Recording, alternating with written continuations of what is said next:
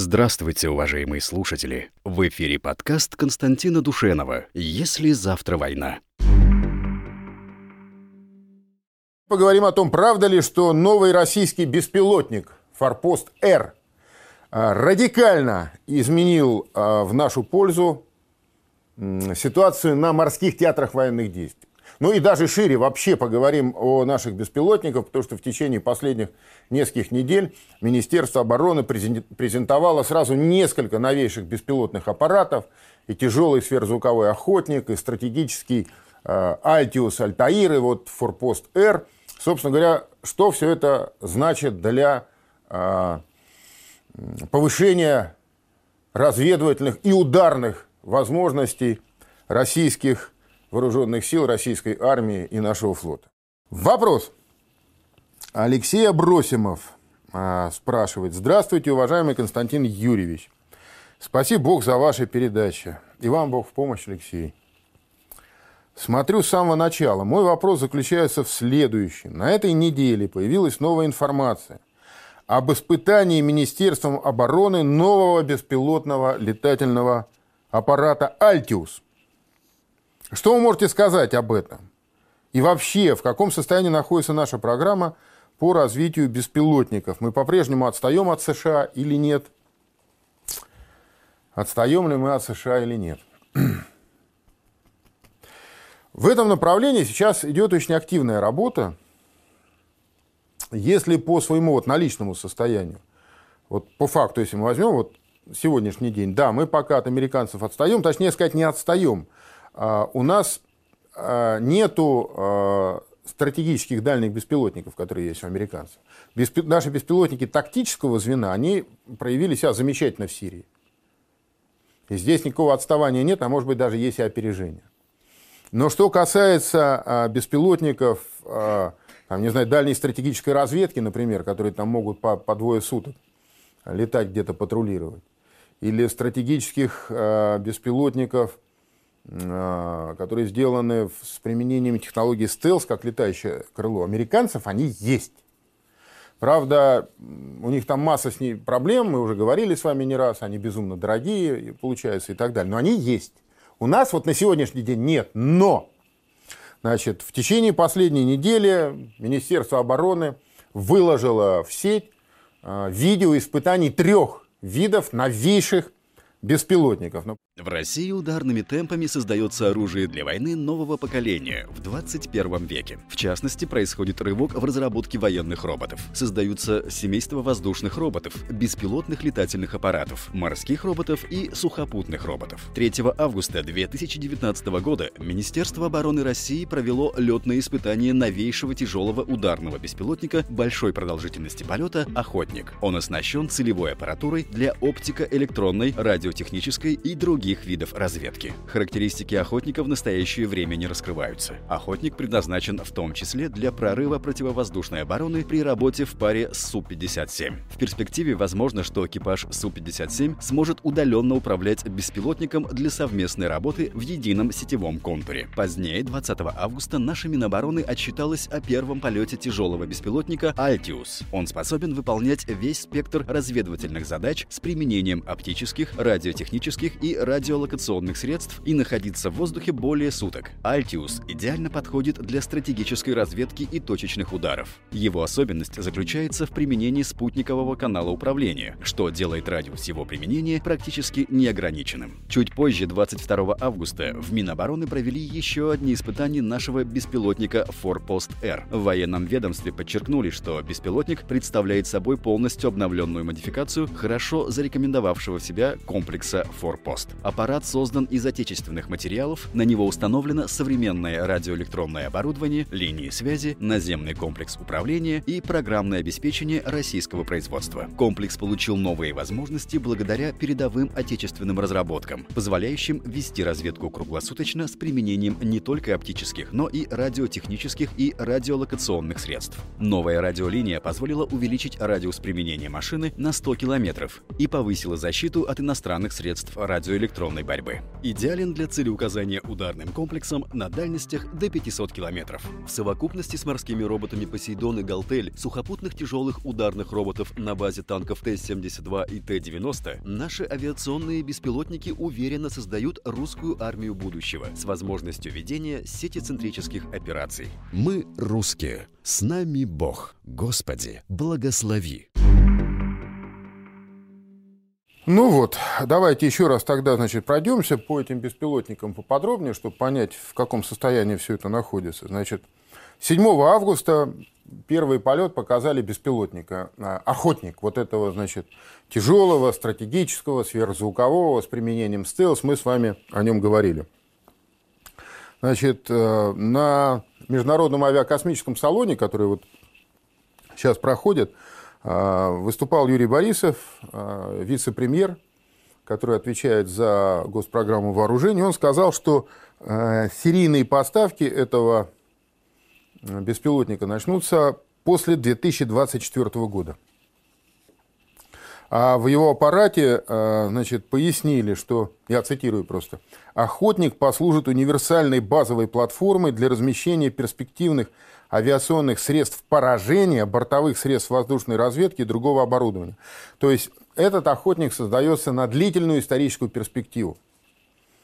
А, и если американцы свои вот аналогичные аппараты, они наоборот собираются списать, ну, собственно, списали в резерв, потому что они какие-то у них безумно дорогие получали, получились там по 400 миллионов долларов за штуку, то значит, э, в рамках нашей госпрограммы вооружения, очевидно, найден какой-то вариант, который финансово для нас э, в моготу, в подъем. И вот после 2024 года начнется серийное производство и разворачивание, развертывание этих беспилотников. Имея в виду, что одной из основных задач, ну, как считают эксперты, у такого беспилотника может быть действие в паре с самолетами Су-57, то очевидно, что серийное производство должно где-то идти параллельно. Вот как раз э, э, у нас начинается в следующем году серийное производство самолетов Су-57. 76 единиц должно быть сделано до 2028 года. Ну и где-то, очевидно, после 2024 стартует и серийное производство этих вот беспилотников. 20 а, августа Министерство обороны показало первый полет вот этого беспилотника «Альтиус», или, или его еще «Альтаир» называют, там разночтение есть. То ли программа называется «Альтиус», а сам беспилотник «Альтаир», то ли наоборот. Но в данном случае для нас это не важно. А, его сейчас, так сказать, позиционируют как дальний развед... разведчик для военно-морского флота именно дальний стратегический разведчик, а, который в первую очередь работает для военно-морского флота. И в серии он пойдет после 2020 года. А вот уже с нынешнего года, с 2019 а, пойдет в серию «Орион» для сухопутных войск. То есть они похожи, Орион поменьше чуть-чуть. Я, честно говоря, пока сам вот немного в этом деле путаюсь. Непонятно, какова будет в итоге структура вот этого парка беспилотников, этих воздушных роботов. Потому что их э, очень много, там всякие, значит, Орлан, Форпост, э, тот самый Орион, Альтаир, э, Охотник, там, Корневор, Корсар, да, и пока не очень понятно. А, ясно только, что, очевидно, будут создаваться а, две линейки беспилотников отдельно в интересах военно-морского флота, там просто есть своя специфика, и отдельно в интересах а, сухопутных войск. Но как, как, в конце концов, какая будет структура, непонятно. Но вот по поводу этого Альтаира, который испытали, он действительно, у него замечательные характеристики. 7 тонн веса, да, значит, там больше тонны полезная нагрузка. 12 тысяч метров высота полета, дальность полета до 10 тысяч метров, и 48 часов он может а, летать. Двое суток может летать. Понимаете, то есть он создан, действительно, там вот в, э, в сюжете отмечалось, что можно через спутник им управлять. То есть он создан для работы в э, связке со спутниками связи и разведки. Вы понимаете, вот э, что такое разведный спутник? Они, как правило, эти спутники летают на высоте нескольких сотен километров.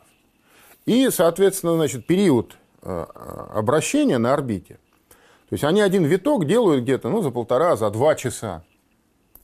Да? Дело в том, что чем подробнее ты хочешь рассмотреть, тем ниже тебе нужно спустить этот спутник. Да? Но тогда, значит, тем меньше будет время его жизни.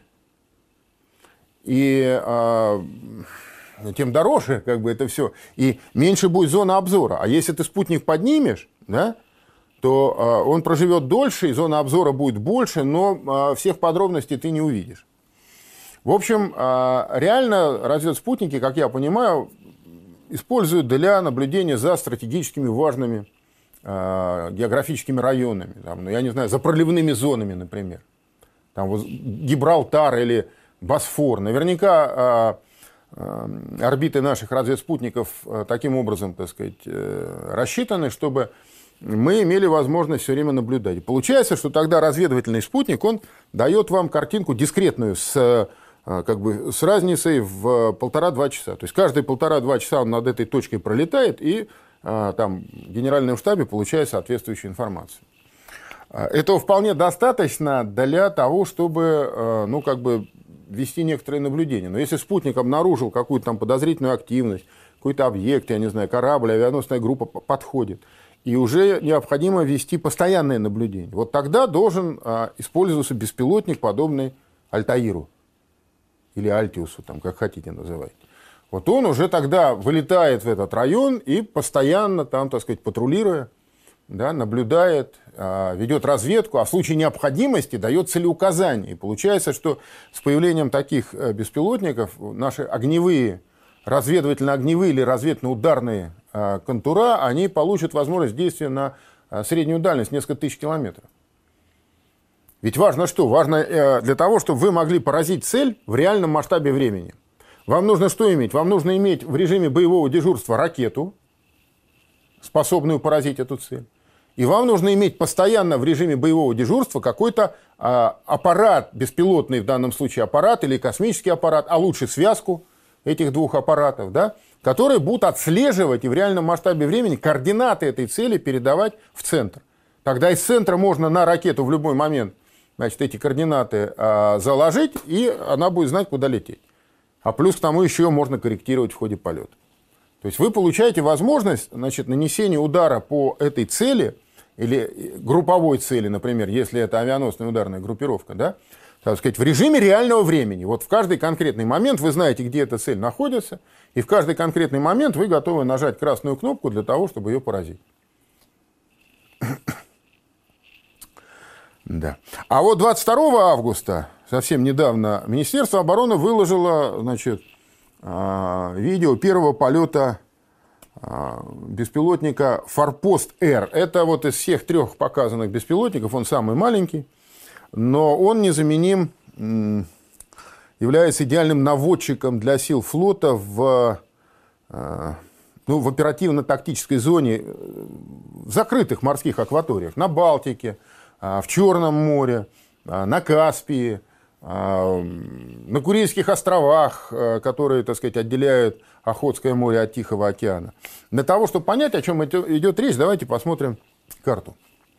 Вот это возможности разведывательно-ударного контура с примирением вот этого беспилотника «Форпост» на Черном море. Значит, красная окружность – это а, окружность а, радиусом 400 километров. А, дело в том, что беспилотник «Форпост», он относительно небольшой, он полезную нагрузку несет э, всего 120 километров, может лететь на высоте полета на высоте до 7 километров, продолжительность патрулирования 18 часов, а дальность прямой связи с ним 400 километров.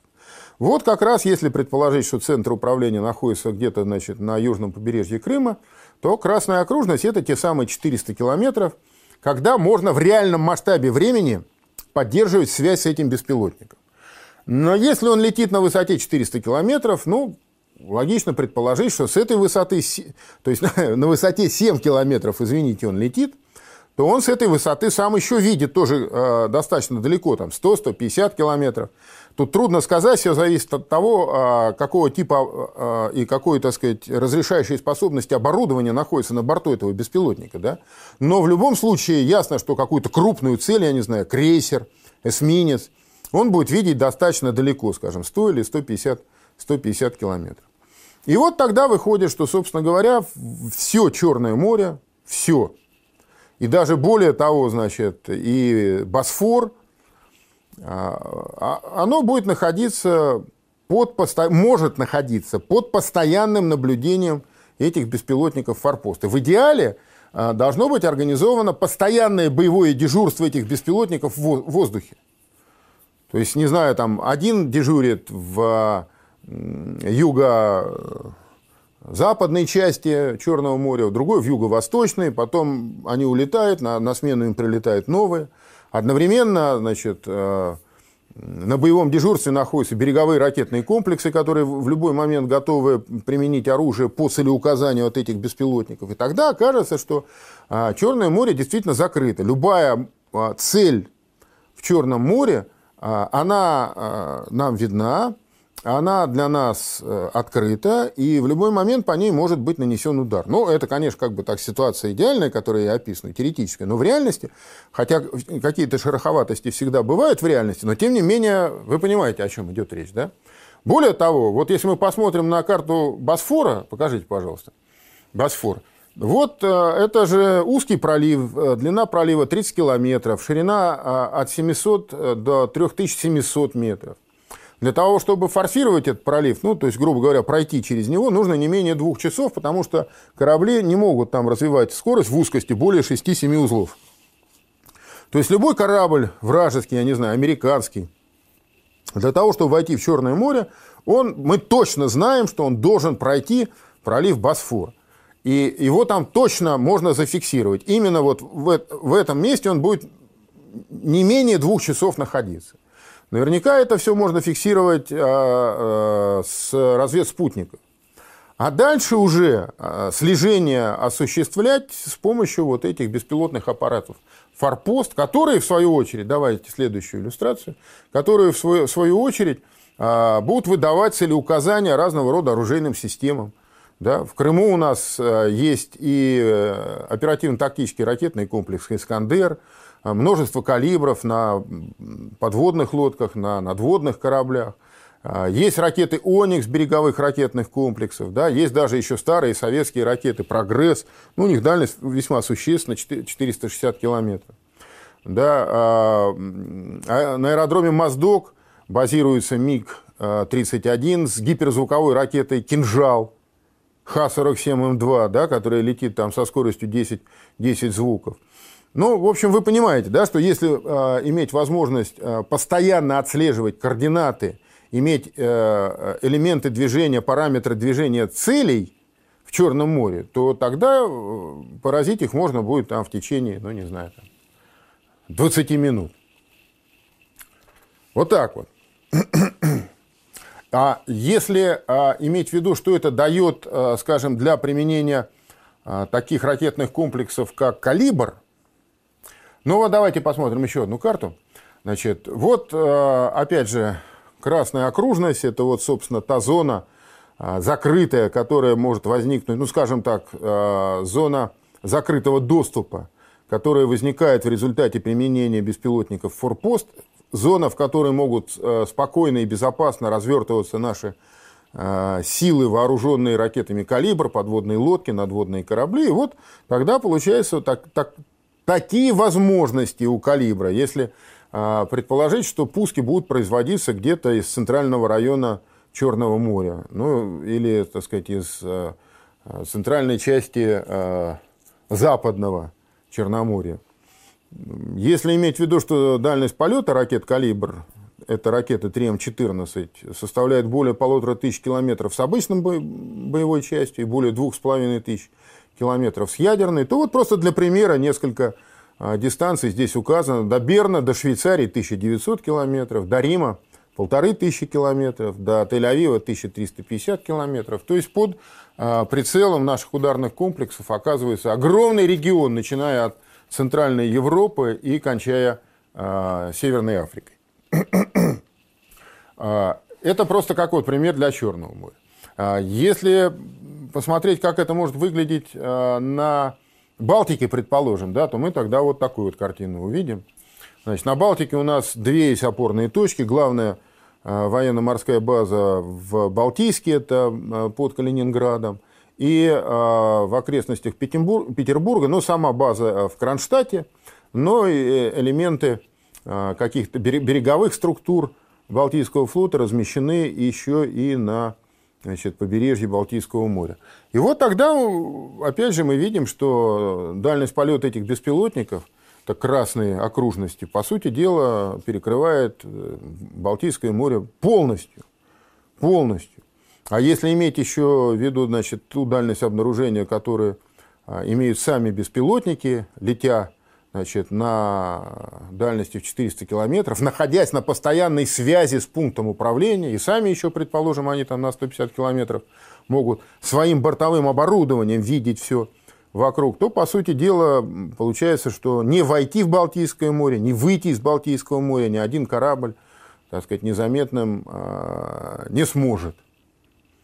И вот эта вот схема разведывательно-ударных контуров на Балтике – с применением а, беспилотника «Форпост-Р», она так достаточно наглядно, на мой э, взгляд, э, показывает, что, ну, в общем, каких-то существенных шансов у наших противников а, на Балтике тоже не будет, тем более имея в виду, что акватория Балтийская, она доступна для поражения и ракетными комплексами, которые э, расположены на нашей национальной территории, и в Калининграде есть береговые ракетные комплексы «Бастион», там у них до 500 километров дальность. Есть они и под Петербургом. Есть достаточно мощные подразделения авиационные, которые способны эти удары наносить. То есть, в общем, э, особо тут ловить будет вот при такой схеме. Еще раз я говорю, конечно, эта схема теоретическая, идеальная нарисованная. Конечно, да, реальность, да, погодные условия, да, а, море это всегда стихия, да, конечно, стопроцентной вероятности нету. Но с очень высокой степенью вероятности тут понятно, что все, все это э, будет просматриваться в режиме реального времени. И Копенгаген, и Стокгольм, и Хельсинки, да, и все акватории э, Балтийского моря, они окажутся, а, ну, рано или поздно, когда достаточное количество этих беспилотников будет поставлено на вооружение, они э, могут оказаться под постоянным наблюдением в режиме реального времени. Удар по любой цели в Балтийской акватории может быть нанесен в режиме реального времени.